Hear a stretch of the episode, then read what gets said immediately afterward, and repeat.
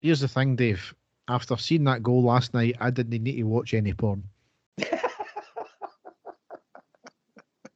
and that's saying something for you. and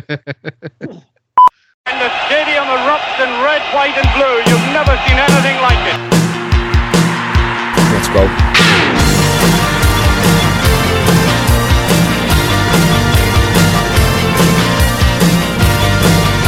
Manchester, brace yourself.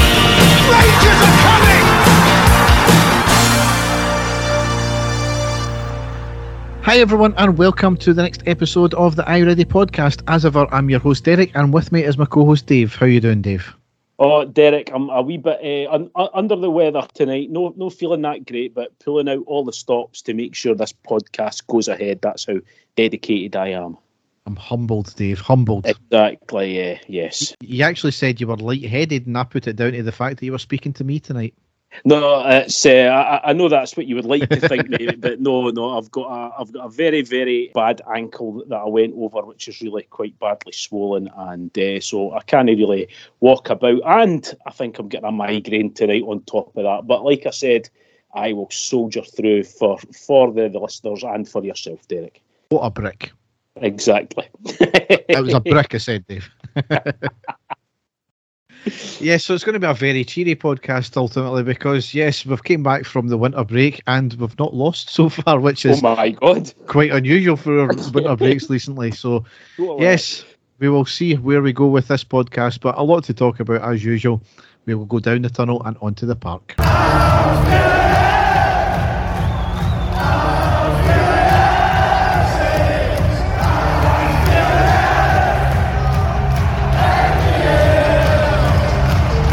So before we get into anything, a few stories to cover here. Obviously, the first one that we've got to mention that happened a wee while. It happened a few weeks ago now, but former youngster Dapo Mebude was in a very serious car crash a few weeks ago in Belgium. Was thought to have life-threatening injuries. He underwent surgery and is now stable. There's been no further update from that whatsoever. So I hope all is going well. But absolutely Yeah. shocking news to hear there, Dave. Yeah, definitely. Yep, we just have to wish him all the best, Derek. He gets a full recovery. Yes. Next thing here is legend Willie Henderson had his 80th birthday yesterday. So absolutely unbelievable there. I mean, he was my dad's favourite player back when he was younger. I can't, none of me and you both can't remember him, Dave. We're too too young for that one there. But uh, what a player from all the reports and all the stories you read about him getting down that wing. And he was actually, when me and my dad went to the, the museum as well, just as we'd finished, I think he was about to start a tour doing that because there was a lot of people there to meet him. So absolutely Yeah. amazing. Yep, as you just said there, he does a lot of work still for Rangers. Easily recognisable, and like you said, he's not a player from our era. But if I was to see him in the street, I would know exactly who he was, and that's him now. You know, eight, 80 years old, and I would still be able to recognise him. So, still very, very popular ex-Rangers player, and we wish him many happy returns. Yes. And the last story here that just uh, came out tonight is that Steve Davis has decided to hang up his boots. Oh, no. Yep. Not in the way he wanted, obviously, given the, his injury, but he, the, the player, he's done it all, hasn't he? Four Scottish titles, three Scottish Cups, three League Cups, two European finals, most capped British player in history, an MBE. And not only that, he played for the club he loved over two spells, and he managed the club for two games as well, which maybe not the way he wanted to do it, but he done it nonetheless. So, uh, just sad way to, to bow out, but what a privilege it was to have him. What a professional. I can remember clearly when he signed for us on loan, and I knew we were getting a special player. Then when I read into his background, I saw where he was from. He was a Rangers fan. I knew straight away that he was going to be outstanding for us. And we say it a lot. I actually had a wee talk with or a wee. Uh, conversation with someone on Twitter or X or whatever you want to call it tonight, and we speak a lot, don't we, about uh, Mr. Rangers, and we say, you know, we, we say about you know players like John Greig, quite rightly so, Ali McCoist, Richard Gough. But I think when we look back in a few years, Derek, he'll be the sort of modern day Mr. Rangers, won't he? If, if you think about everything that he's achieved, as you say, MBE, he broke the world record for, for the amount of international caps in his country, all the trophies he won for Rangers, and the fact that he, you know, he, he wanted to stay, wanted to do some sort of coaching role. He stepped in quite li- really what you said. I mean, that's there's no many players can can do or can say that they've done one and you know everything that he has. So you know, as you an absolute privilege that we got to see him play. He was a phenomenal player. He really was.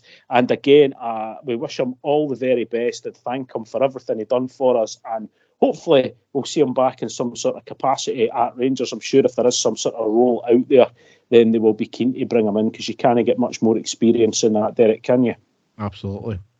So it's about this point, given the fact that we're in, still in the transfer window just now, we would talk about transfers. But Dave, nothing's been happening. Nothing really in Britain has been happening, or Europe for that matter. Sky Sports, I was looking at their transfer centre today, and it gave you a breakdown of what had happened in the in the English Premiership over the winter window for the past like five or six years or something, and compare it with last year granted there's still like four and a half days five days still to go of the window last year there was about 750 million incomings and 200 outgoings. This year so far is only 32 million in, really, and 2 million out. I mean that's, that's incredible. Yeah, mental. Granted, yeah. there is a couple of days left, but you'd have thought a lot more had been done and out. There's a lot of loans, a lot of undisclosed fees, granted, but I think everybody's in the same position just now, and as what always happens in any sort of job that you're in, it just takes that one signing to, to happen and the domino effect happens. So yeah. we have a few days to go. Who knows what's going to happen? Yeah, I know. I mean, I think we could, every single supporter out there could identify a position that we would all like the team to strengthen, but like you said, Derek, there's there's very little happening. I'm really shocked about that uh, that stat that you just gave gave me there about the English Premiership because, as you say, it's usually going absolutely hyper at this time of year. So that's uh, that's really surprising. Yeah, there is obviously we spoke about the Silva loan coming in in the last podcast. The, obviously, the other one that's kind of been under the radar until the last few days is 22-year-old midfielder Mohamed Diomande is apparently set to become our next signing, which has been delayed due to the weather we've been having. So yep. it came from absolutely nowhere. Which, in fairness, most of our signings these days do come from absolutely nowhere, and we're apparently paying 4.5 million pound for him. So something I don't think anybody thought was going to happen. We were going to pay a massive, no. massive fee for no. like that. No. Um, I can't lie. I don't know really anything about him other than what people have said, and they've had a wee look into him and said, "Yeah, he looks actually quite good." Obviously, until he's waving that scarf above his head and the, the ink's dry in his paper, then you know I don't know. Is it's going to happen? I don't know yet, but every signing is a risk, Dave. You know, you could sign Messi in his prime, bring him in, and it could still be a risk in Scotland given the way that teams play. So I think a lot of it comes down now to recruitment, doesn't it, and homework being done on a player. We saw that we had, you know, the disasters that were brought in last year, and like you, I'm not going to say anything until he's actually a Rangers player and we actually see him play because you hear a lot, lot of reports, and I'm still waiting on. Uh, Cifuentes being the missing piece to the jigsaw and driving us to the title, which we were getting told constantly just before he signed. So yeah, I'm. Uh, I'll, I'll, I'll wait in uh, anticipation just to see what happens with that one, Derek. There's, I'm certainly surprised the position that, that he played That that's the amount of money that we're going to be paying, considering we're getting a lot of players back from injury. If it is the case, I, I thought it would be in other positions getting getting filled first. But we've got to trust the manager, we've got to trust the recruitment staff, and hope and pray that it turns out to be a, a good signing. Yes. One player that won't obviously be coming in is Alfredo Morelos. He's opted to stay at Santos and help them win promotion back to their top league. Apparently took a 50% wage cut and is now on 20 grand a week. So, you know, no money to be be sniffed at whatsoever. But that's interesting from Morelos there. One player that has technically came back to us is Alex Lowry. His loan was terminated by Hearts. Certainly, Clement was at pains to say he never brought him back at all. Just Hearts terminated his loan. Clement has said that he wants him to go back out on loan again. Now, yeah. for me, considering we're needing players, that's a strange one for me, Dave. There's got to be something happening behind the scenes there, Derek. Surely, because we have always spoke highly of the guy playing. Always thought that he was a fantastic talent and I think we were both quite shocked when we, he went out on loan and we weren't given him more game time. So you read a lot of things. You read, a, you know, apparently he's been through a hell of a lot in his personal life. I don't know, but I was under the impression that he was actually. I, I don't watch Harps games, Derek, to be honest with you, but I was under the impression that when he was playing, he was playing really well for them. Uh, so I, I, don't know. I know he wasn't getting like a regular start, but I did, you know, have a, uh, have it in my head that he was doing well for them. Uh, but I think there's obviously something happening behind the scenes that we we're not privy to. Yeah, one player that I think it really now makes it urgent the fact that we need an out and out goal scorer is Sima at the African Cup of Nations. He was on the bench for his first game, not in the squad for the second game. I'm not sure about any other games, however, it appears he was injured during training. Clement confirmed initially it was a bad one and he was out for a while, kind of implying months and not weeks. He's now turned around and said he's had an operation and he's going to be out for about two to three months. So that kind of really puts him back And if everything goes well, in April. Yeah. You know, the season finishes at the end of May. Are we going to see him back in a Rangers top? I, I don't know, Dave, because I, I, think there's still discussions to be had between ourselves and Brighton whether he goes back to Brighton and either the loan's terminated, which normally what happens in these situations, or does he stay up here to, to do his rehab, or does he go back down with the view of coming back up for the rest yeah. of the season? I don't know, Dave. It's been an absolute nightmare again, and it is shades. Uh, you, you, mentioned him a minute ago. Alfredo Morelos going international duty and getting a bad injury, and you know we don't see him for months. Just as the player was really cementing his way in and playing, you know, his best football, scoring goals, being a real danger, and one of the first names on the team sheet for us this is what happens. It's just it's bloody typical, Derek. So I will just have to wait and see what happens. Hopefully, fingers crossed, he'll be back for the title running and gets his winners medal at the end of the season. Touch with yes. Next one here, Sam Lammers has joined UFC Utrecht on sorry, sorry. just, just started laughing there uncontrollably. Sorry. He's joined them on loan until the end of the season. Apparently, no option to buy. I think from what I've read, he's been doing well for them so yeah, far. Yep. Mm-hmm. Kind of a double edged sword, though. Do we get a confident player back and he'll kick on because obviously he's on a long term deal, or is it just he really he plays well, he gets the value up for him, and we sell him in the summer? Dave, we've said it before, is there must be a player in there to get some of the clubs he's been to. Yeah, from, unfortunately, from, it's a snooker player. and from the, a lot of reports when we initially signed him, people were saying he is actually fantastic. So, well, we'll see, Dave. We'll see. Sorry, again, I'm, I'm laughing uncontrollably. Derek, he looks the most hopeless, hapless player that we've had in our team in a very, very long time. I've not looked at him once in a Rangers shirt and thought, aye, I can see it there. You look as if you're going to you're going to come good he just looks completely hopeless. And you know, he did score a few quality goals for us and set up a few quality goals also. But by the most Derek, he looked absolutely hopeless. So I don't know. It is a strange one. I hope for his sake he goes to Holland, he plays really, really well, and it turns into a sort of permanent deal and we can get some money back on him because I don't think that he will be back playing for us if there's a, an offer in for him. I mean, FC Utrecht give us Michael Mols and we give them Sam Lammers. well, the, the, the game that I did see they played, I don't know if it was uh, PSV possibly or one of the other top teams who had won all, all their games this season and this was the first points that they dropped. I might be, be getting that wrong, but it was him that set the goal up for the wing. So apparently he's been, he's been getting some good reports. So we'll, we'll wait and see what happens. Next thing here is we apparently turned down a loan deal for Ridvan from Galatasaray. Um, the deal didn't suit us, so we right, rightly turned it down. Clement has said spoke on the speculation, saying that we can't have the amount of games and the amount of competitions we're in and just have one left back. So in other words, Barisic.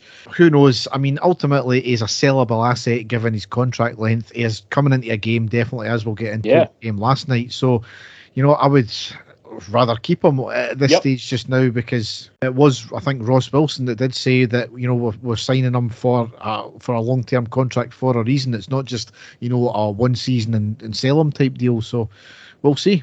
Yeah, no, I'm the same as you. I'm the, the, the same impression. The boys coming onto a game he looks as if he's making that position his own. And as we saw last night, well, as we saw in the last three games since the, the, the winter break, he's he's been fantastic. Yeah, absolutely. Next thing here is 22 year old Ben Williamson has moved permanently to Hamilton. The Hamilton Twitter account tried to have a dig at us by calling us the Glasgow Rangers FC and the GRFC. They later apologised after some backlash. I mean, Dave, I'm no particularly bothered about it. I actually oh. find it quite sad and amusing. Although, I mean, their Twitter account does have a blue tick, so maybe it was done deliberately to so to get engagement with people so that they get more Twitter money. That's yeah. the cynic in me, but yeah, it's, it's quite sad and amusing that clubs are doing that. Yeah, I know. Next thing, another youngster, Jamie Newton, has left. I think it's on a permanent deal to Notts Forest. That's him joining up with Ross Wilson and Craig Mulholland again. And the next last one here is that goalkeeper Jay Hogarth has moved to Dumbarton on loan. Now, he came the subject of a weird complication as Dumbarton were without a keeper, as theirs broke his ankle, which is the reason why he signed. However, obviously, as we'll get into, they were set to play us. Yeah. Due, due to football, UK football rules, he's not allowed to play against his parent club in a cup, club competition. So that is despite us saying that we're absolutely fine with it. So I mm-hmm. suppose, as daft as it sounds, the rules make sense in that way because, say, he has a howler, he could be accused of doing it deliberately. So yeah. it's ultimately yeah, protecting the player, those, those rules. So, yeah. So, and also the weird one here, and the, the coaching front reports are that we may be signing former Killie captain James Fowler as our head of academy recruitment, but that was just one report in the media, nothing from it since there. So we'll see what happens there. Yeah. So, Dave, into the games, well, as it were, for the first two. Obviously, the winter training camp in Spain went well. We had a behind closed doors game that was broadcast on YouTube and RTV against Hertha Berlin, where we lost 1 0 it should have stayed off here, Dave, because the bedwetters were at it again. Really were. I think you watched it, Dave. I never watched it, but it was a, a tatty field. Yeah. Two different 11s playing. We were trying different tactics, and Clement confirmed that he was working them hard in training and he wanted the players having heavy legs to see how they would react when we have a tough run of games. Of course, we picked up an injury with Dill twisting his knee or his ankle, one of the two. He's been out for a few months and already had an operation. One amusing thing from it, though, was the ref was being a complete dick, giving yellow cards out like sweeties for absolutely nothing. He even gave Clement a straight red card for asking the referee something. and the image is going to be now immortalised of him peering over the cover sur- surrounding the fence, trying to watch the game from outside the, the, the ground. Brilliant. I know. I think we had the, you know, I don't know if it was a Spanish referee, Derek, was that yeah. right? So I don't know if it was the Spanish Willie Collum that was there or uh, something like that, but aye, it was a bit of a farce. The game, as well, as you said, was a nothing game there wasn't really anything of any note, and it was just basically to give as many players game time as he could just to get everybody up to speed. So certainly I wasn't looking into the performance or anything to think it was going to be some sort of long lasting effect on the players when they come back for the winter break. So I, I just I took it as a friendly, and that's what, what it was. Yes. Next one here is we played FC Copenhagen in a friendly at Ibrox. It finished two each. Sold a decent amount of tickets initially. However, due to the weather going through the storms, yeah. luckily half of those actually turned up. But it was a decent game apparently, and even the best part of it was the Prince of Denmark was there and yep. spoke to the fans at half time fantastic. The, the the man I know I know as God was there. So yeah, great to see him back at uh, Ibrox again, Derek. The man one of my all-time heroes, and we spoke about him so many times in the past in our classic matches. Just an absolute genius. As you actually forget now that we're now into a generation of Rangers fans who've never seen him. Never seen him, I know. It's quite yeah. incredible, I know. But we'll get into the games proper now because we had the first game Saturday, the 20th of January. It was a 4 1 win away against Dumbarton in the Scottish Cup round four. Dave, take it away.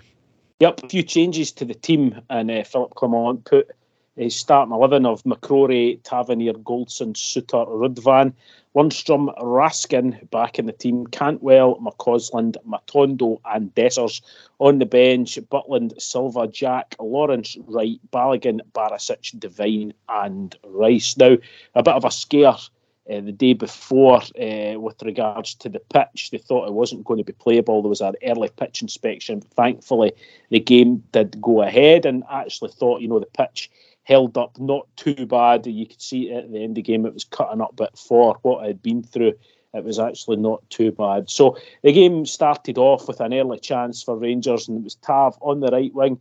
He puts a cross in, and it was a late run by Cantwell. Thought that he was actually going to either head it or volley it, and he was sort of caught in two minds. And then at the last minute, decided to strike it, but sclaffs it past the post. And then two minutes later, Ridvan with a through ball to Dessers into the box, one to one with the goalkeeper, but saved by the goalkeeper out to Cantwell, but he can't control his ball, the ball and it is cleared.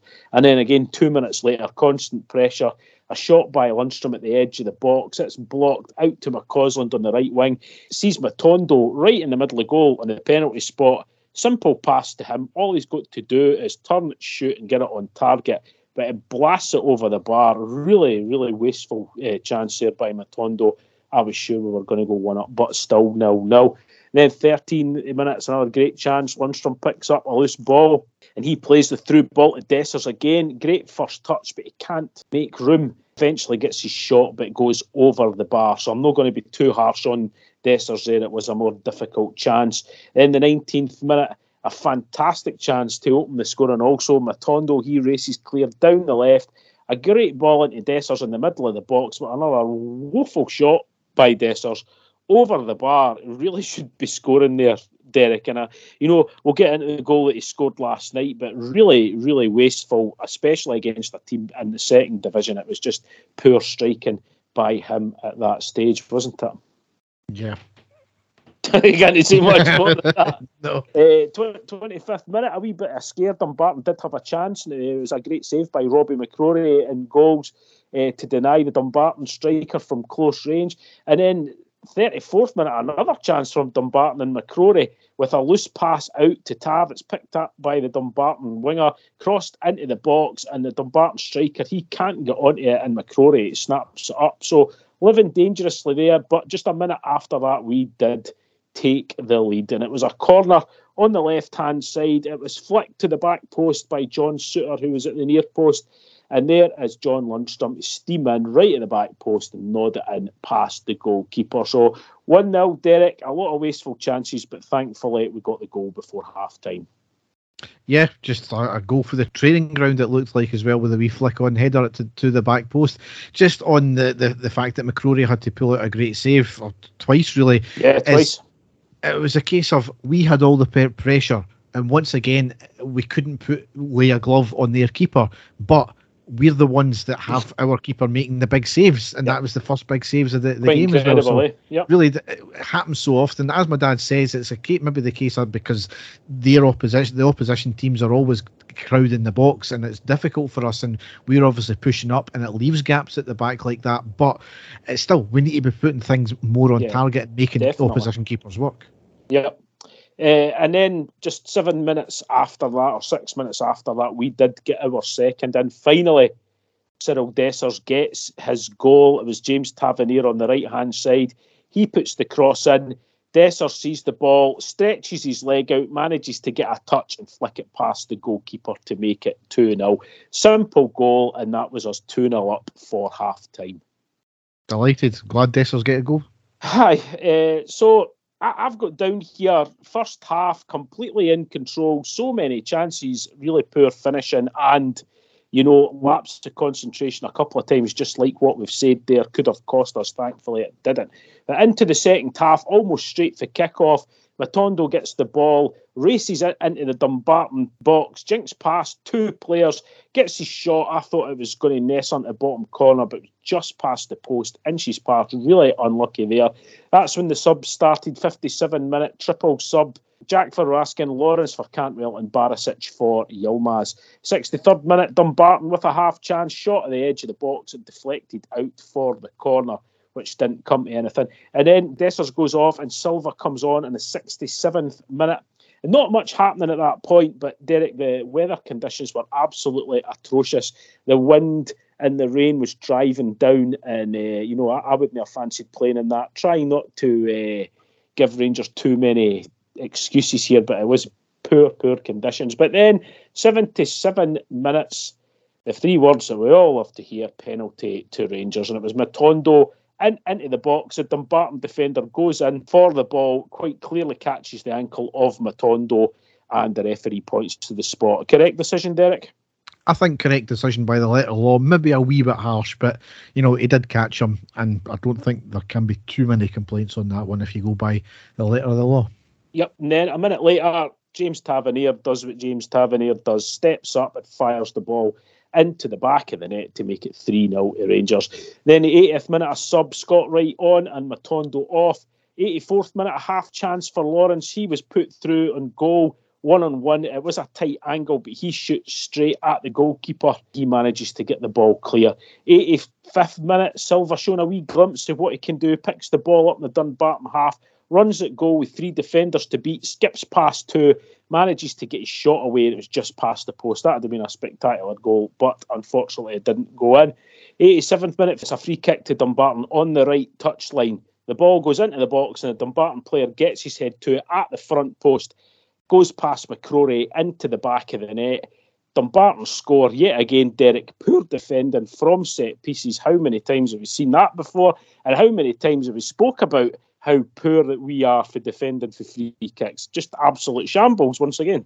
It was Barisic allowed his man to drift off him, and that was just once again poor marking at the back. He headed the ball to the, the near post, but he was still quite far out from there. So I think it's a wee culmination of Barisic, and I think maybe McCrorie could have done slightly better as well. But a poor goal all round for Rangers to lose. But only two minutes after that, we restored the three goal lead, and it was McCausland. He gets on the ball and plays a fantastic through ball to Scott Wright. He runs through, stays on side into the box and shoots low past the goalkeeper to make it 4 1. Excellent goal for Scott Wright. It was much like he's the goal he scored in the, the Scottish yeah. Cup final, wasn't it?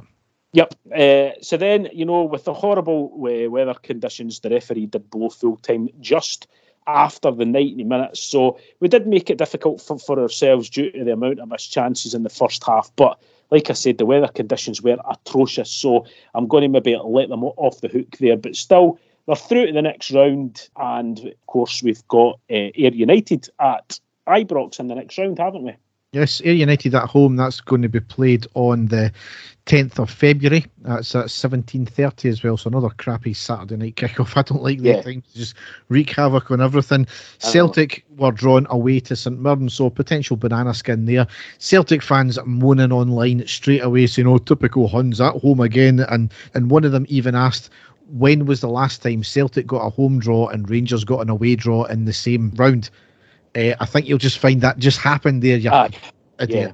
That leads us into the next game, which was last night there, Wednesday, the 24th of January. It was a 3 0 win away against Hibs in the Premiership. Not only that, that was one of the two games in hand we've got to play, Dave, wasn't it? So, brilliant.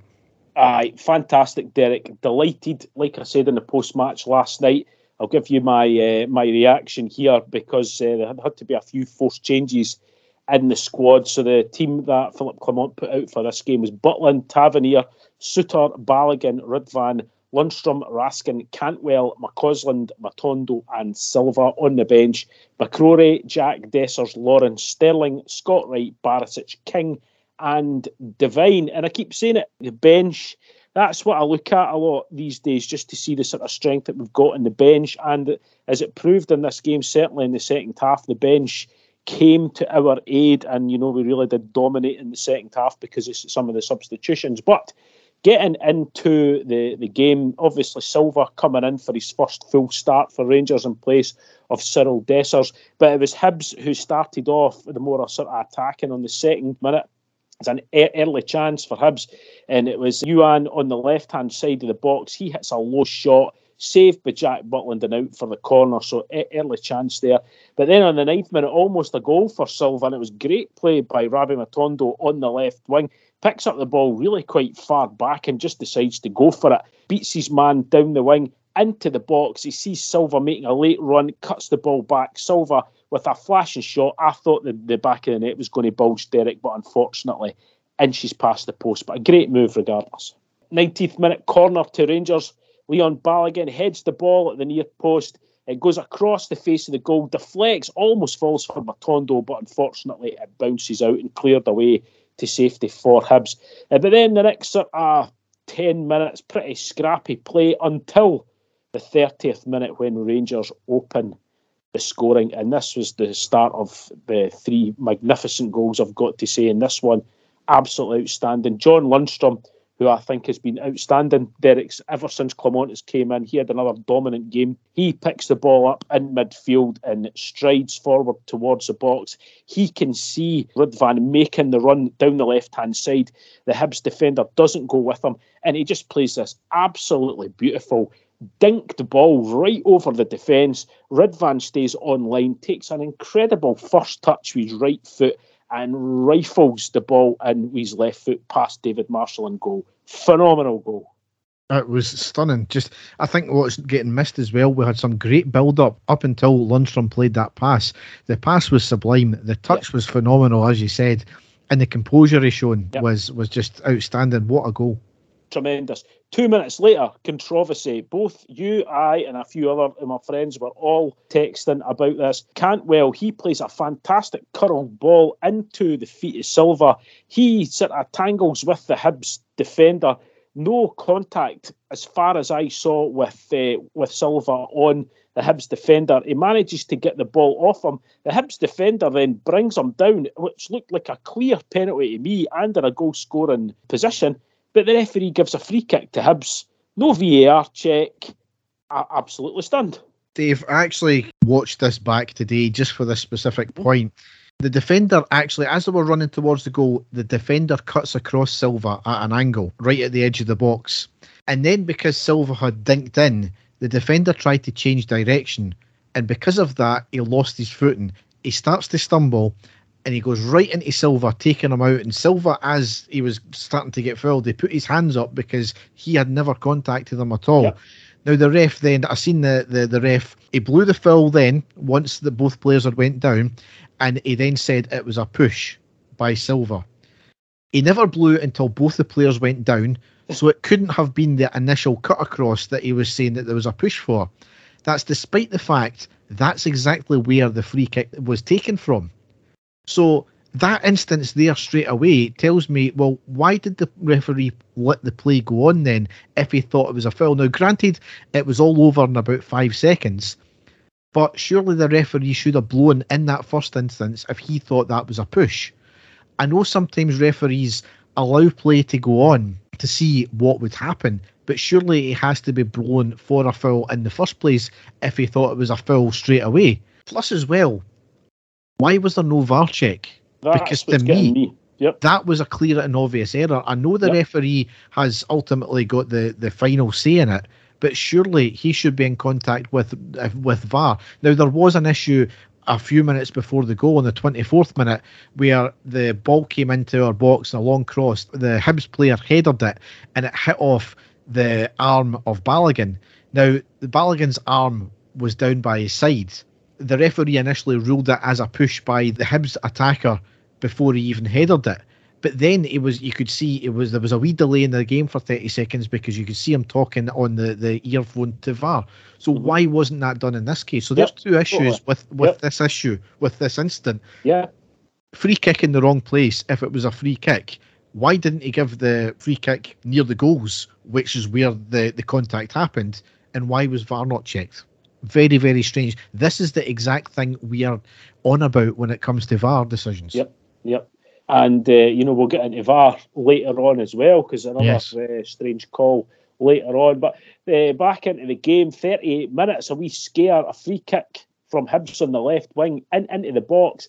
And then there was a complete free header by the Hibs attacker who heads the ball. And I thought for a horrible minute it was going to just land right in the bottom corner of the goal. But thankfully, it just went past the post. So big scare there, and again leaving ourselves open at set pieces. 42nd minutes, Hibs on the ball again. Uh, shot for the edge of the box, saved by Butland and over the bar for a corner to Hibs, which thankfully didn't come to anything. So at this uh, at this stage, Derek, I was saying to myself, well, if we can get in one 0 up at half time, I'll be delighted. Thankfully, thankfully, a few minutes after that, things were a lot easier. The 45th minute, it was a Rangers break into the box, ball to Silva. He shoots it, deflects out to James Tavernier. He hits an absolute peach and a volley straight into the coupon to David Marshall and goals. I thought it was a sensational save at first until I seen it back. It got him square in the pus with the ball. Must have been a sore one, but uh, I don't think Tavernier could, could have done more. It was a great strike, and uh, unfortunately, didn't go into the net. But like I said, two minutes after that, we did go 2 0 up from another spectacular goal, and it kind of came out of nothing, didn't it? Looking back on the game, I don't know what the cameras were watching, but I completely did, I didn't see the build up. All I seen was Cantwell get the ball into the Hibs half. He races to the edge of the box. There's two defenders come out to meet him, and he doesn't even get much of a chance to take a swipe at the ball, but manages to get a phenomenal shot and crashes it past David Marshall in, into the goal. Stunning strike, Derek, for a guy who I think was uh, very, very quiet in the game, but phenomenal strike by Cantwell and 2 0 up for half time. Tremendous stuff. Yes, absolutely stunning striking. What was really funny is just before that as well that he was kind of sandwiched between two players and fouled, and he went flying into the Hibs yeah. manager. Yeah. But just before that had happened, as the, the, as it was happening, he pulled up with what appeared to be a possible groin strain. So I was saying to my mates, he's been an empty shirt this season for a large part of it. Maybe because he is that good, we're expecting more from him. But is if there was a player that was going to get injured, maybe a, a, stint in the sidelines would be good for him. And then he goes and does something like that. Yeah, you know, that's that's the frustrating part of him. He is that good. We maybe expect too much of him, but he has been lackluster this season so far. Then he comes up with that. Yeah, I know. Stunning strike, and you know you're you're hundred percent right in this game.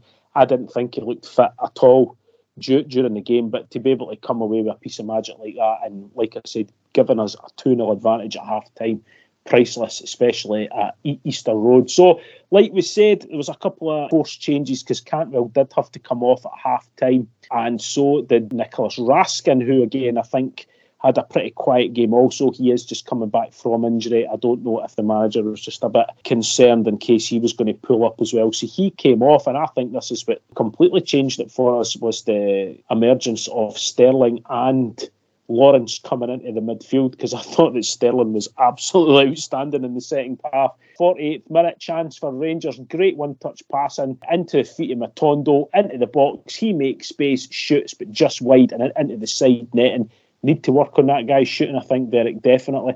52nd minute chance for Hibs. They break the left hand side of the box, a low cross to the Hibs player. I thought it was a certain goal. I mean, there's he, he had the goal gaping right in front of him. Hibs player hits a hard shot, and Jack Butland just pulls out an absolutely sensational point blank save. Derek, absolutely sensational. Save of the season so far, I think, and it kept us 2 0 up. Just tremendous as that somebody said on Twitter, this man is so good he could save Nicola Sturgeon's WhatsApp messages. oh. Absolutely sensational there. It, it, it really was tremendous stuff. So, but then you know after that it was all Rangers. We really did dominate them in midfield. Like I said, Lundstram was outstanding all game, but St- Sterling was was phenomenal. Uh, you know, I think the guy sh- should be playing there all the time. I thought his defensive work, he was able to pick the Hibs midfielders off every single time. He was he was tremendous. 69th minute was a sub. Scott Wright comes on. McCausland goes off. 63rd minute, Silva off, and Dessers comes on. And Derek Lee's first touch, the much maligned Cyriel Dessers, especially by me, comes up with the most nonchalant, cool as a cucumber goal that you will ever see. And I take my hat off to him. Like I said last night, what a fantastic goal this was. And it was Rabbi Matondo. He, the Hibs completely lost the ball. It was David Marshall throws the ball out to his defender. His defender gets dispossessed by Matondo. Matondo picks the ball up on the edge of the box. There's Cyriel Dessers in the box. He passes the ball through to him. The two defenders are running it out to him. The goalkeeper's run it to him. He basically just stands on the ball and passes the ball past the goalkeeper as cool as a cucumber. The Hibs defender tries to save it, slides in, but can't stop it from getting in, into the back of the net. Derek, it just it was it was a fantastic goal, and I don't know if I've actually laughed as much when a goal's went in, but the fact that he scored it with his first touch, and I'll give the guy his due, cool as anything, he just jogged to the supporters as if to say, "This is what I can do." So it was a great goal. I'm still the, the jury is still out with the guy majorly say, with the amount of missed chances, but that was sensational, wasn't it? He can fuck up, you know, so many easy things, and then he can do a no look pass. he score a goal. I mean, come on he, here's the thing. I want. To, I mean, I'll die on this hill. I think this guy is is going to be a player for us. If he gets the game time and he keeps going the trajectory he's going, he's going to be a player. And here's the thing about about him. And I know we're saying that he's as quality as him, but if you look, it took McCoist a long while to get going. And by today's standards with the fans, we would have wrote him off before he actually got going. And look what player he turned into be. He couldn't hit his own arse when he first came in. And by the time he left, he had scored a goal with every part of his body multiple times, including his arse. So sometimes players, when they don't hit it running, they get slated like Dessers has had. And you've got to remember there's a human side to this as well, is that he's coming into a foreign country I don't know what his family situation's like either. So there's maybe issues going on like that. So he's now finding some sort of form. He's doing the numbers, Dave. He's doing the numbers. Well, well, like I tweeted out or posted on X the, the other day, the wee stat that I pulled up He's the only player in Scottish football to score in five club competitions this season Champions League qualifier, League Cup, Europa League, SPFL, and Scottish Cup. So he's, you know, he has he has scored. I think it's about eleven goals he's scored for us this season but he just looks so unconvincing, Derek. He, he really does. And then, but to score a goal like that last night, and I get the feeling just by going by his demeanour, he doesn't care. He's, you know, he, he just looks as if he's, he's, he's saying to himself, oh, well, I don't know what all the fuss is about. I'm going to score. And, uh, you know, he has. But in the big occasions, he's let himself down, and there has been far too many for my liking so far. And, you know, the, the amount of chances that the guy has missed also is quite incredible. But here's hoping that that's a turning point, Derek. But sensational goal regardless. So anyway, oh. back into the game. So 78th minute, Jack on and Matondo off. 86 minute, great play down the right wing by James Tavernier. And here it is, Derek. This is the other controversial thing that we were talking about. Tavernier down the right wing. He plays a fantastic low cross to Tom Lawrence, who looked onside or on line with the defender at the time. First time shot, pokes it past Marshall into the back of the net. He goes away celebrating.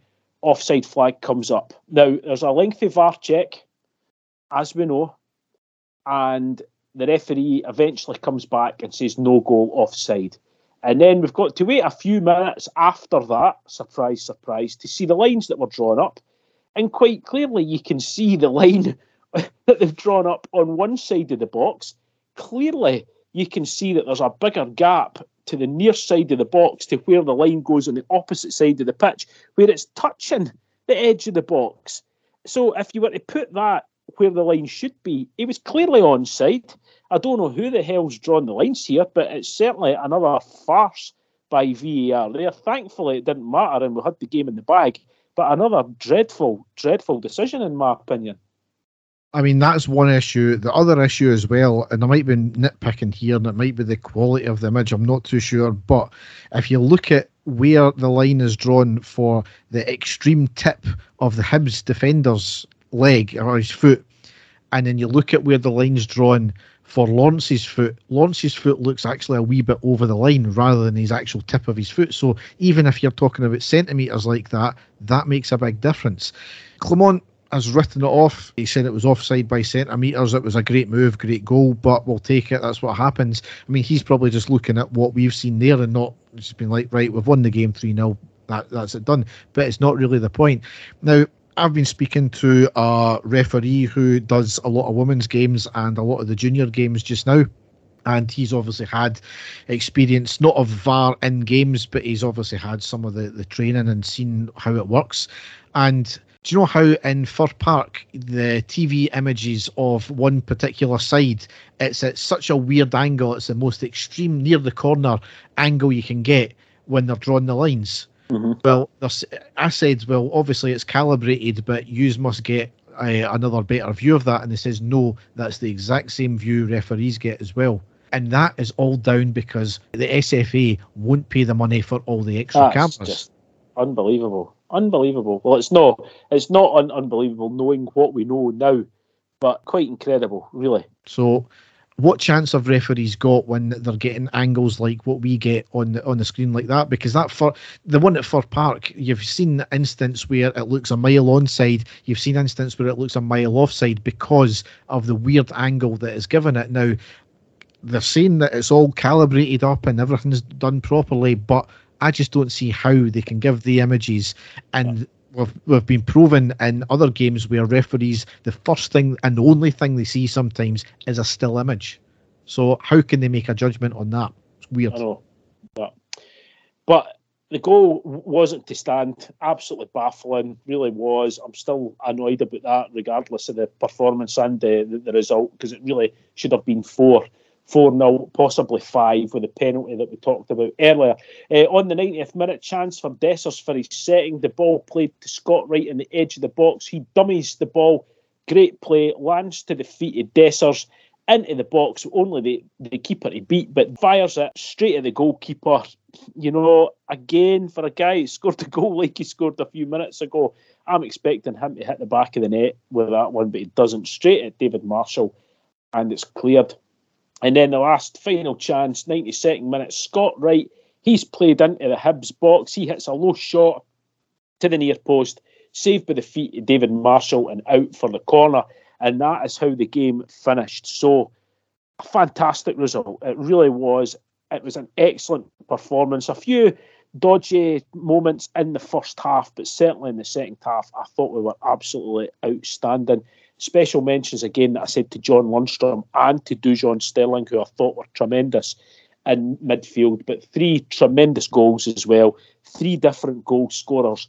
And most importantly, Derek, that is quite rightly what you said at the start of the game. That is one of our games in hand. So the lead at the top of the table is now down to five points, and we still have a game in hand. So certainly things are looking up. Delighted with that yeah, for start to finish. What about yourself? Yeah, I mean, can't really argue with any of the performances so far. You know, obviously the the one thing I've noticed, like through watching these games, is it taking us a while to score, but there was no that same frustration that we've seen before in Beale's team and you know Gio's team as well, where it was there was an anxiousness to actually get that first goal and settle us down it was almost like a thing we, we knew a goal was coming because we had so much possession. Yes, when we lost possession, we were regaining it back fairly quickly. Granted, Butland had a few very important saves to make, but that's why you employ a good keeper like that to do that if if all else fails. So Yeah. a couple of maybe lucky points in that part there, but that's would be the same up the other end if we were forcing their keeper under any, any pressure. So yeah, I'm I'm delighted with that. I'm excited to see us now. That's the that's the big difference as well. I am excited to watch us because we have some great play. We control the game. We try different things. It's not stale like it used to be, and that anxiousness about oh, are we going to score? It's not looking like we're going to score. It's not there. Certainly, it's not there as much. Put it that way. If it is there at all. And I, I think as well, if we do the very odd occasion that we do concede, it's a different feel that we, we, we just know that we're going to get something out of the game. And that, Derek, that purely, in my opinion, comes down to the manager. I hate uh, I, I hate saying things like this, you know, because we are only halfway through the season. But I think the difference in the team since uh, Philippe Clement came as came in is quite astounding. Uh, and I go back to what I said in the previous pod. We finally got a manager after all these years who knows what he's doing. He's, he, do you know what I mean? He's instilled confidence. He has got a game plan. He's got a plan B. He's got a plan C. And what he's managed to get out of these players who weren't performing at the start of the season, like I keep saying, is, is quite incredible. So, just like you, I'm excited to see what happens. I hope that we manage to sign a few players that he wants to bring into the team because if he actually gets players that he wants and knows that are going to improve the team, it will be fantastic. So, fingers crossed. Yeah. I mean, the one thing that you said, we've finally got a manager who knows what he's doing. I wouldn't say that wasn't the case with Gerrard and with Gio. Certainly it was with, with Beale anyway. But the difference I'm seeing in Clement between the two managers is the man management side of it. You can see from the players' reactions and what they've said as well is that he's listening, he's understanding the players, he's taking time with them, he's listening to their concerns and you see the way he talks to the players when they come off the pitch as well. You know, he's he's doing everything the way you would expect, and that's how Walter built his team. It wasn't great players most of the time, especially in that second spell he had with us. They were hard-working players, but Yeah. it was down to the man management. You've seen that with, with Alex Ferguson as well. Obviously, he had some exceptional players under his under his wing, but it was all about his man management. He knew both him and Walter were the exact same. They knew how to cuddle players, when to give the hairdryer treatment to players. They knew, and I see shades of of them two in Clement. He just knows what to do in that respect. So that's what's going to be exciting coming forward. And as you said, when he gets his own players in. The table itself, though, played 21, won 16, drawn 1, lost 4, scored 44, conceded 11, goal difference plus 33, and on 49 points. As Dave said, we're five points behind Celtic, but we've got still got that game in hand. We are 10 points ahead of Hearts in third. We've got a game in hand over them, though. Games to come Saturday, the 27th of January, that's away to St Mirren in the Premiership. That's a 12.30 kickoff. Saturday, the 3rd of February, at home to Livingston in the Premiership. That's a three o'clock kickoff. I'll miss that game because I'm away at Steny Hospitality again for Oh. my ah. for my sins. Good stuff. Tuesday, the 6th of February, at home to Aberdeen in the Premiership. That's an 8 o'clock kick-off. Saturday, the 10th of February, as we said, that's at home to Ayr United in the Scottish Cup Round 5. That's a 17.30 kick-off. Wednesday, the 14th of February, that's our second game in hand. That's away to Ross County in the Premiership, 19.45 kick-off. And then to finish off February, we've got away to St Johnstone, home to Hearts, and away to Kilmarnock. So, a massive, massive run of games in a Yeah. short period period of time again. It is, and you know that's how we kind we, we kind of like it, Derek. If we could come away with maximum points against all of those teams, it would be fantastic, a great achievement. And again, we just have to keep our fingers crossed, put our faith in the, the manager and his his backroom staff, and hope that we manage to get a few more players through the door in the next few days. But we'll wait and see. Yes. So we'll now go into the news.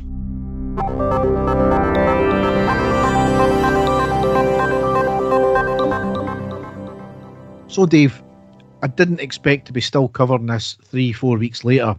However, the VAR fallout, it still rumbled on. So, Rangers stated a few days after we'd done the, the last podcast that we had met with the SFA, said that there was an overriding consensus that the VAR decision of no handball was incorrect.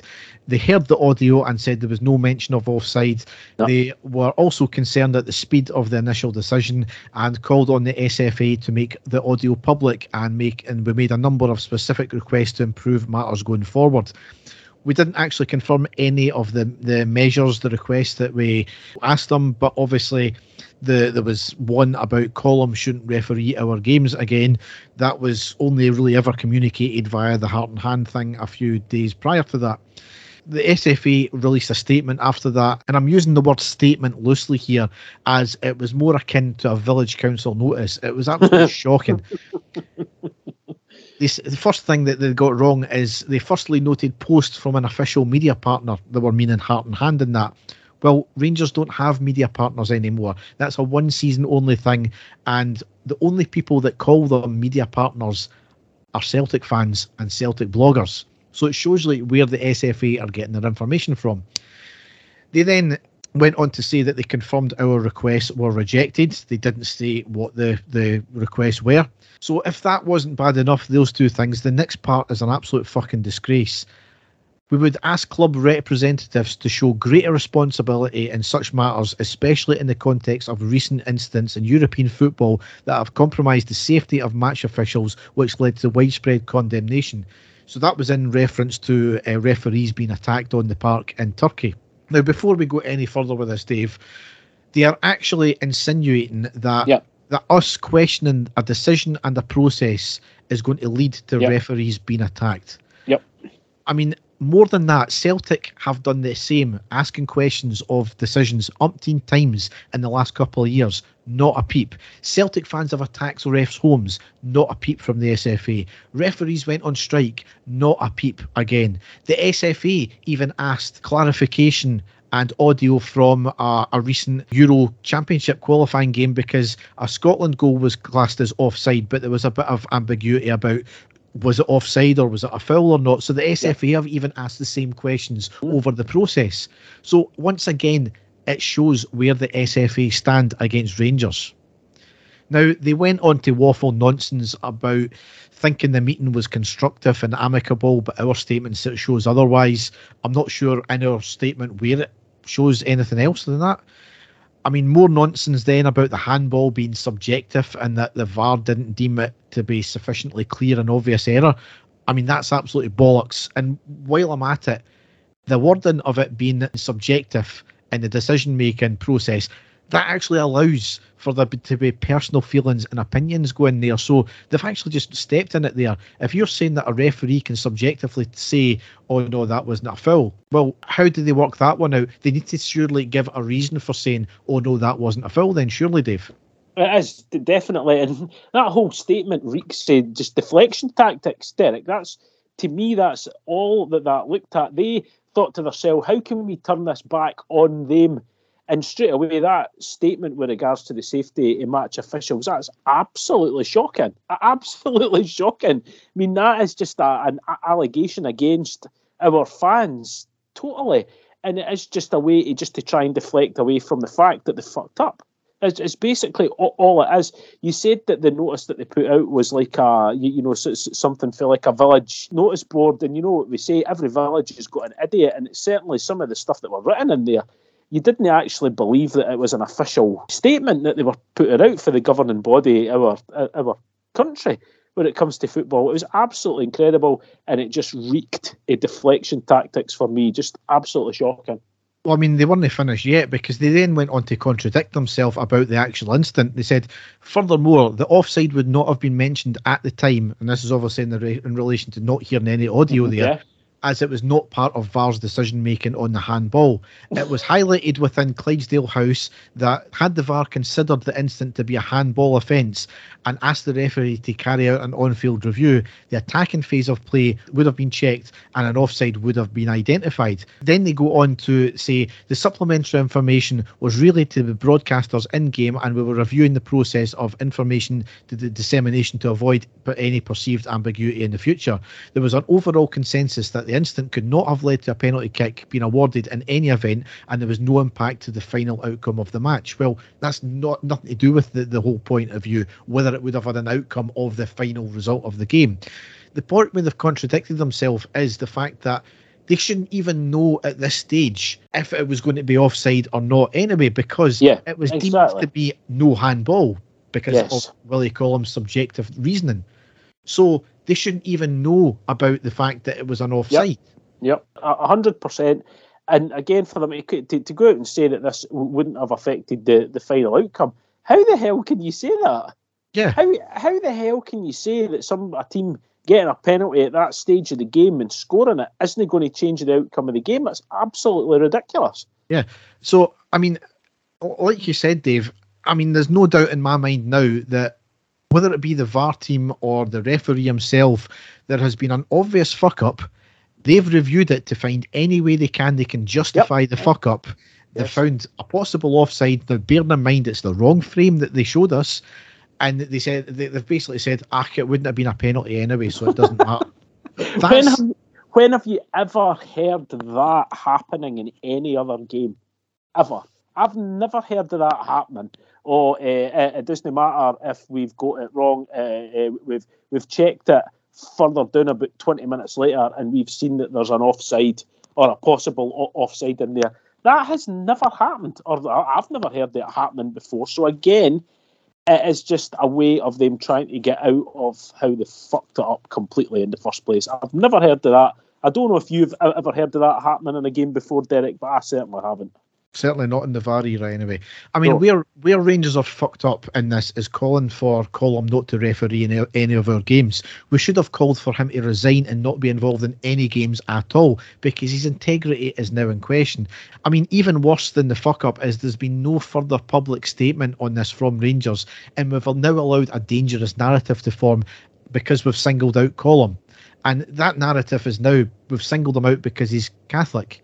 I mean, Claxon Jackson article stopped short of saying the club said it, but he said that the fans now think that. I mean, that's absolutely bollocks anyway. Oh. The only people that care about anyone's religion these days are Celtic fans and absolute morons like Jackson Ah, and yeah. Spiers who really have to write sensationalist shite for clicks. Well, I, I know, I know, it's it's incredible. And again, I've said it time and time and time again. Willie Collum is the type of guy who wants to be the main attraction in a game. That's what Willie Collum wants to do. It doesn't matter who he's he's he's, re- he's refereeing. He wants to be the man in charge. Wants everybody to know it's uh, everything's on his decision. He loves all this stuff. I'm, I, I don't care what anybody says. He loves all this stuff. He's he's the man that's in the limelight. But he's realised. I keep repeating it. He's realised that he's made a complete arse of it, and he's had to go out because of the way that he is to try and justify the reason that it wasn't given. And that is a pathetic excuse that he has given. He's sticking to it again because of the type of guy that he is. He's not going to back down. He's not going to admit that he's made a mistake. And that's how we've got to this mess in the first place. I don't put it down to religion or other teams or anything like that. I put it down to the actual man himself, Derek, 100%. I mean, the, the irony of it is, is that the very next weekend, Collum was refereeing that Friday, and it was for the Queens Park versus Dunfermline game where a goal was chopped off for offside when it was clearly onside by a foot. The linesman was clearly looking right down the line, so ultimately it's not directly Willie Collum's fault. However, if he was up to speed with the game, then he could have overruled the li- linesman. So Yep. once again, he was involved in another massive fuck up. The biggest farce to come of this, though, is that the referees called an emergency meeting with the SFA, and what emerged from it was that they were unhappy at the lack of support from the SFA, not because of the lack of training or, or they're not full time or the half half-arsed VAR tools that they're given, but because the SFA haven't backed them up enough over the, the justified criticism they get. But get this, Dave. Referees are actually prepared to enter talks to have the VAR conversations be made public, but only if they are paid more. I mean, incredible. They are paid nine hundred pound match fee plus expenses for the refs, and I think linesmen are just a wee bit, wee bit short. That's in the Premiership. Now they came out with and said the leadership have no idea of the pressures we are under. They are just not prepared to support us properly. We need more investment and better training. They rely on a lot of goodwill from referees, but they seriously fail to understand the pressures that come with the profile. VAR has only increased that, and we sometimes feel like an afterthought. The SFA have got a massive problem with the referees because they are just not up to snuff. They really are not, Dave. The, one of the only ways to sort this out is to make them full time. There needs to be some sort of apprentice pr- program put in place so that they can build up to it, so that they can phase out referees just now who do this as a moonlighting. This is their hobby, Dave. They, they get paid very well for a, a hobby. They've all got full time jobs. Most of them are ve- in very prominent positions like lawyers and all that kind of thing. So they don't really need the money as such. So make them full time, phase out the old ones, give them a career path. Now, I was hearing from that same referee that in England it's slightly different because they get paid a massive retainer. They get paid something like 70, 80 grand a year retainer plus match fees and expenses on top of that. So that's maybe where the difference between England and Scotland come in. But it's again all rolls back down to the SFA not marketing our league properly, not pulling the money in, not getting the proper sponsorship, not getting proper TV deals, not allowing this, that, and the other.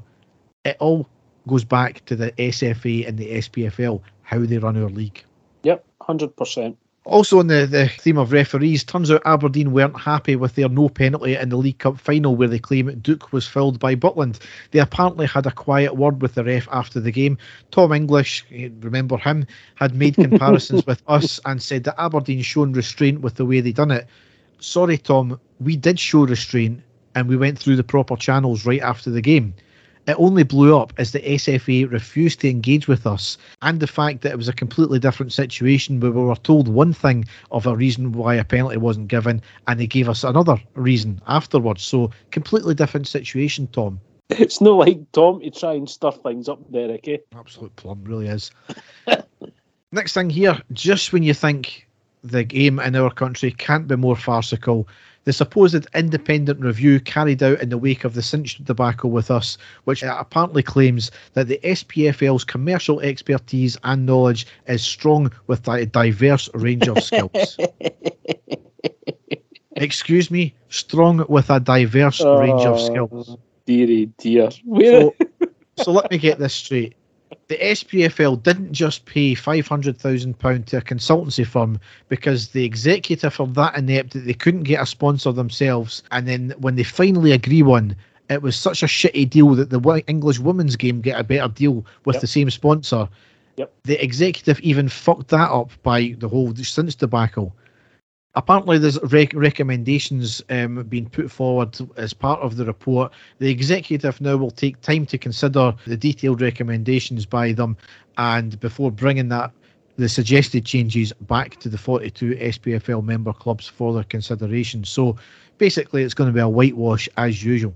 yeah, Just farcical, Dave, isn't Yep. it? totally, and it, it always will be, Derek, until there's a complete overhaul from the top to the bottom. It's going to always be like that. We've, we've been talking about it for years and years, and I bet you anything we'll still be talking about it for years and years to come. Well, I mean, here's a, a thing that kind of leads back into it as well, and a very interesting development that Rangers and Sky have struck a deal where Sky will show one more game at Ibrox, and we will be allowed to show two others on pay per view in the UK.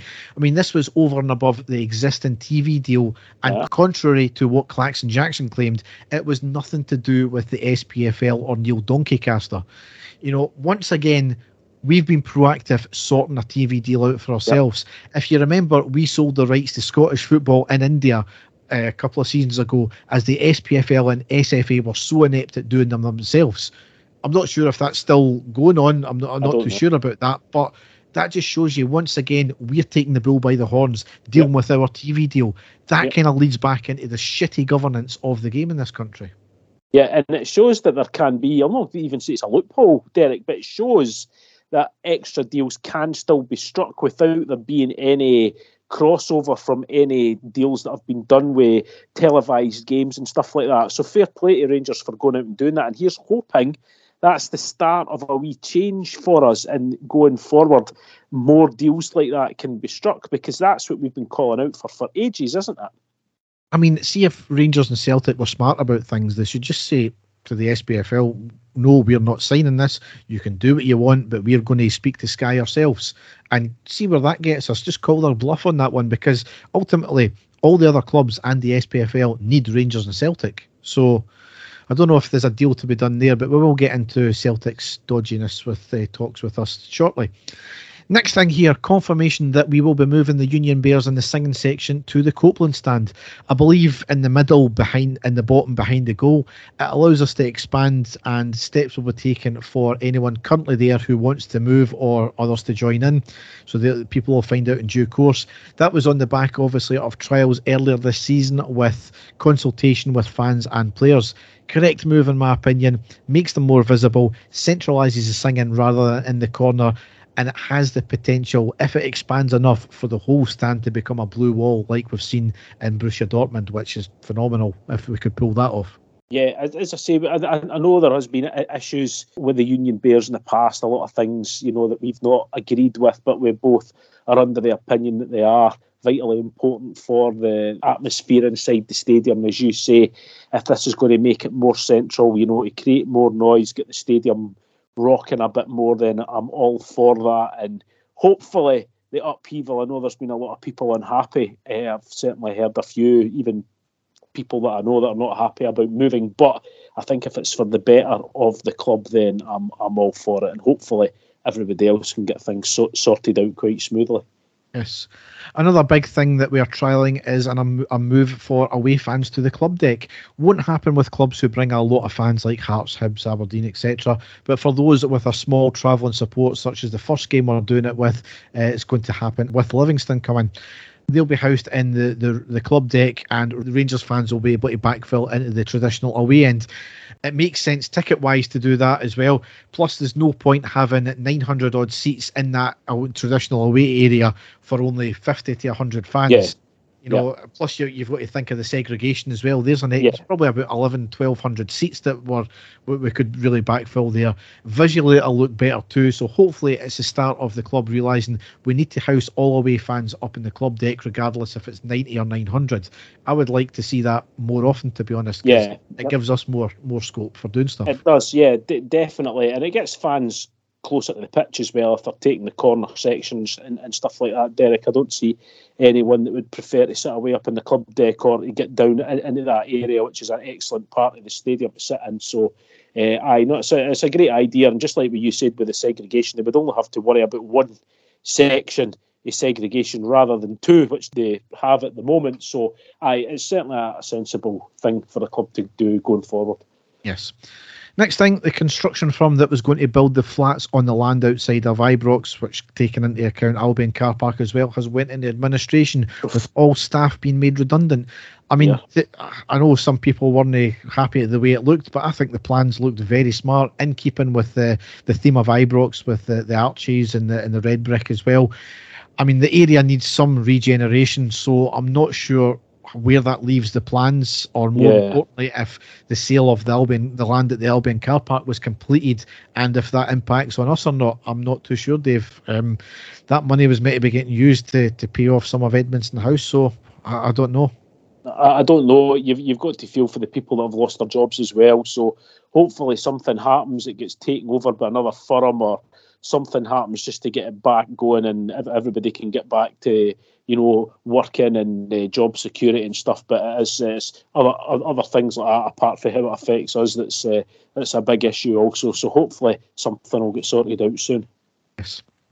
Next thing, in rather strange time, I felt, as some accounts were released for Edmiston House. £30,000 profit for around the seven months it's been open. It doesn't take into account, obviously, the museum revenue. Unclear if retail is included in, in that or not. I'm not too sure.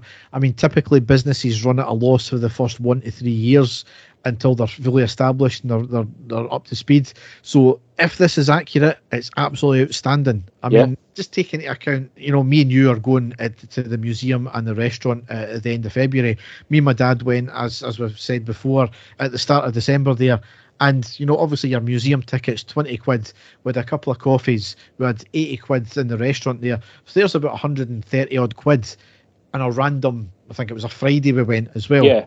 Where the club wouldn't are, are making profit on that where they wouldn't be getting that before because they've got things to entice you in. Yeah. And I know that people are saying, oh, okay, it's not going to make this million pound as well. But yeah, maybe individual elements might not seem to make them that amount. But overall, for what we're building between the restaurant, the museum, the sports bar, the retail stuff, add that all up, it all adds to profit for the club. So you cannot complain about that, can you?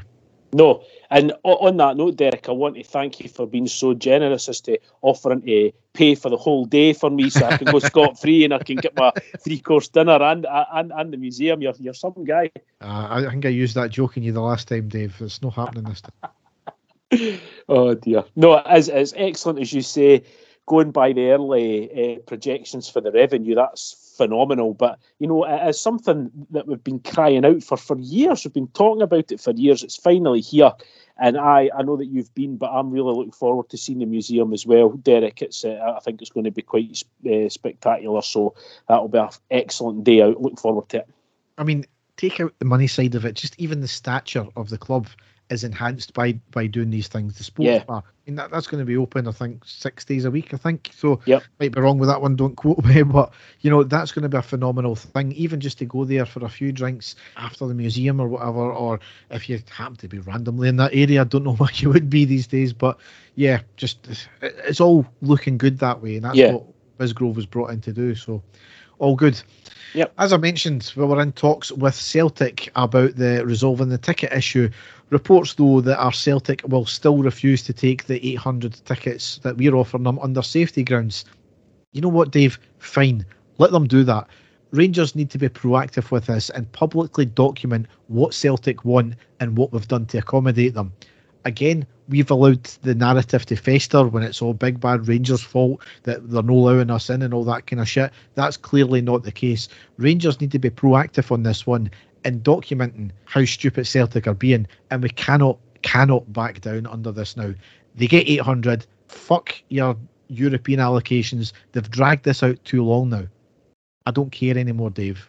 I know this fan's going to lose out going to Parkhead. But I think getting fans into Ibrox is a wee bit more pressing to, for me anyway.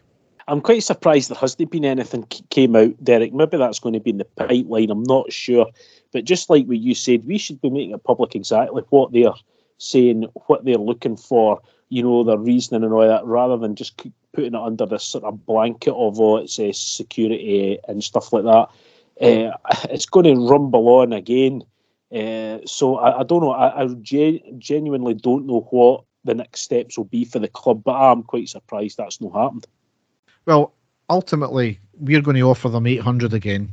They'll probably refuse again. So then, when the last Old Firm game of the, the, the season comes round, and if it's still the same situation where Celtic are refusing to give us an allocation, well, there is absolutely no excuse for the SPFL not to take action on this one because the reason why they never gave us or, or, decided an allocation the last time was because Celtic never it was too soon and Celtic never gave them enough documentation about what would be reasonable. So yeah, there's no excuse the next time this happens. No, plenty of time. Yeah, exactly. Yeah. Anyway, Next thing here is Rangers women's team are through to the Sky Sports Cup final after a 3 2 win against Celtic in the, the, the semi final, which, despite it being called the Sky Sports Cup, it was shown on BBC Alba. so, yeah. Uh, Look at that one. It tickled that one as well, Dave. Um, so I, I, did actually watch a wee bit of it, and uh, Celtic went ahead with a penalty that never was. Surprise, surprise. Aye. We pulled it back, and then we went two-one ahead. Celtic got another penalty in the last minute of the game, which again should never have been a penalty to make it two each. And then in the dying minutes, with only a kick of the ball to go, I think we got a clear penalty for a tug in the box in the 93rd minute and we made it 3 2. So even in the women's game, Celtic are getting decisions for them because they should never have been. I watched the game, Derek. I did actually sit and watch it, and I was I actually was drawing comparisons to the men's team because Rangers were all over them, had all the chances. They were creating absolutely nothing, absolutely battering them in the first half. Couldn't score, and then quite rightly, as you said, Celtic get the penalty, and I couldn't quite believe it. But well done to them, you know, for staying in there. They were by far the better team, and uh, we definitely deserved the victory. And as you say, that's them now into the final. So well done. Congratulations. Yes. And the last piece of football news here is the little general Dick Advocaat at the age of 76 has come out of retirement again to manage international side Curacao. I think that's how you how you pronounce it. I mean, he's had more farewell tours than Don Henley and the Eagles. He really that's has. incredible. Oh, I, I, I had no idea uh, that he was back in. But uh, it'd be sounding foolish if I said that I knew exactly where, where about in the world that, that, they were. But you know, as you say, how, how old is he now? Seventy six. Seventy six. Fantastic. Well done, Dick. Do you like Dick? No, I don't, like the Dick, but I like Dick Advocaat, you know what I mean? Hopefully, it all goes well for him and, you know, he manages to get a few good results. But uh, excellent stuff. Well, that's just off the coast of Venezuela, Dave. Oh, excellent. So it's uh, in a nice warm country. Here's hoping there's no any dodgy military coups or anything like that. See, that's you. That's you got me hooked on snowfall, Derek. That's uh, that's uh, the first thing that I'm thinking about there when I'm, uh, you know, when I think about these type of countries. I'm thinking about these 1980s uh, television programs and stuff like that. But uh, no, no, I'm delighted for him. Hope he does really well. I was going to say his poor wife there, but I mean, it's a Dutch Caribbean island, so yeah, I'm pretty sure she would love life. Exactly, yeah, good stuff. So, chess winner stripped of title after being accused of shitting in the bathtub. what the hell was this?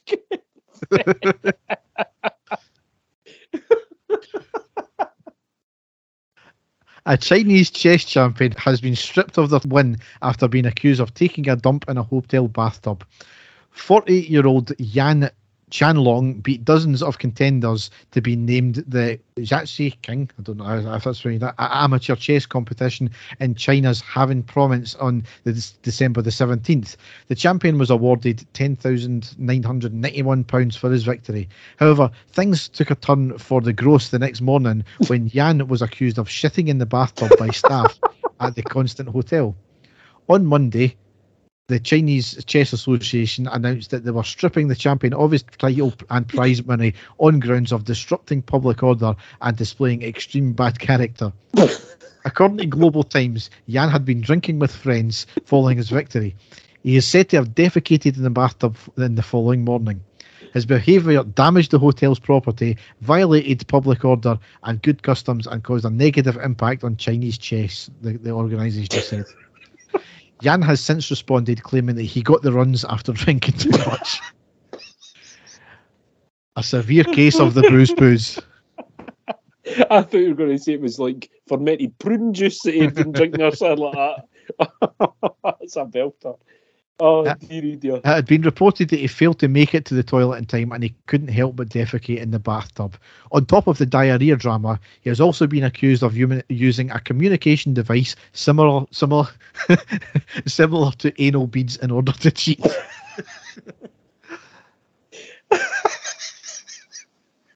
How the fuck does that work? The Chinese, so, does he get a wee twinge? Get a wee twinge when he Well, makes a wrong move? funnily enough, Chinese Oh. social media was awash with accusations claiming that the Oh chess player God. clenched and unclenched his butt cheeks to communicate information about the game via code to a computer.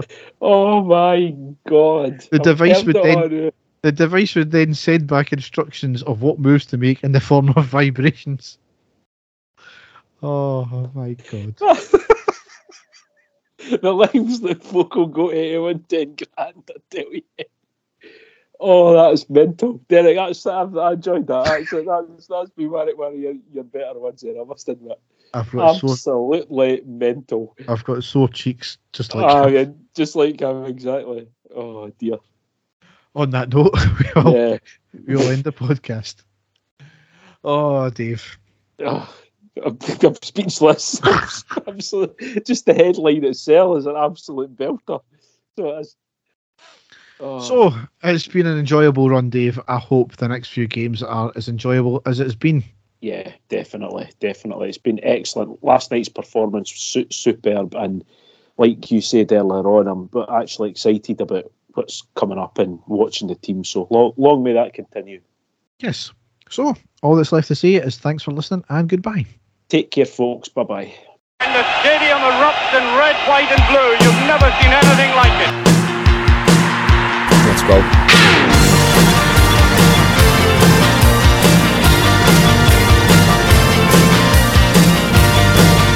Manchester, brace yourself. Rangers are coming!